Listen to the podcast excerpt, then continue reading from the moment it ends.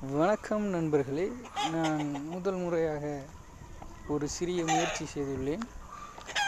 என்னுடைய குரலை அலைவரிசையில் அனுப்ப இது ஒரு புதிய ஏற்பாடு.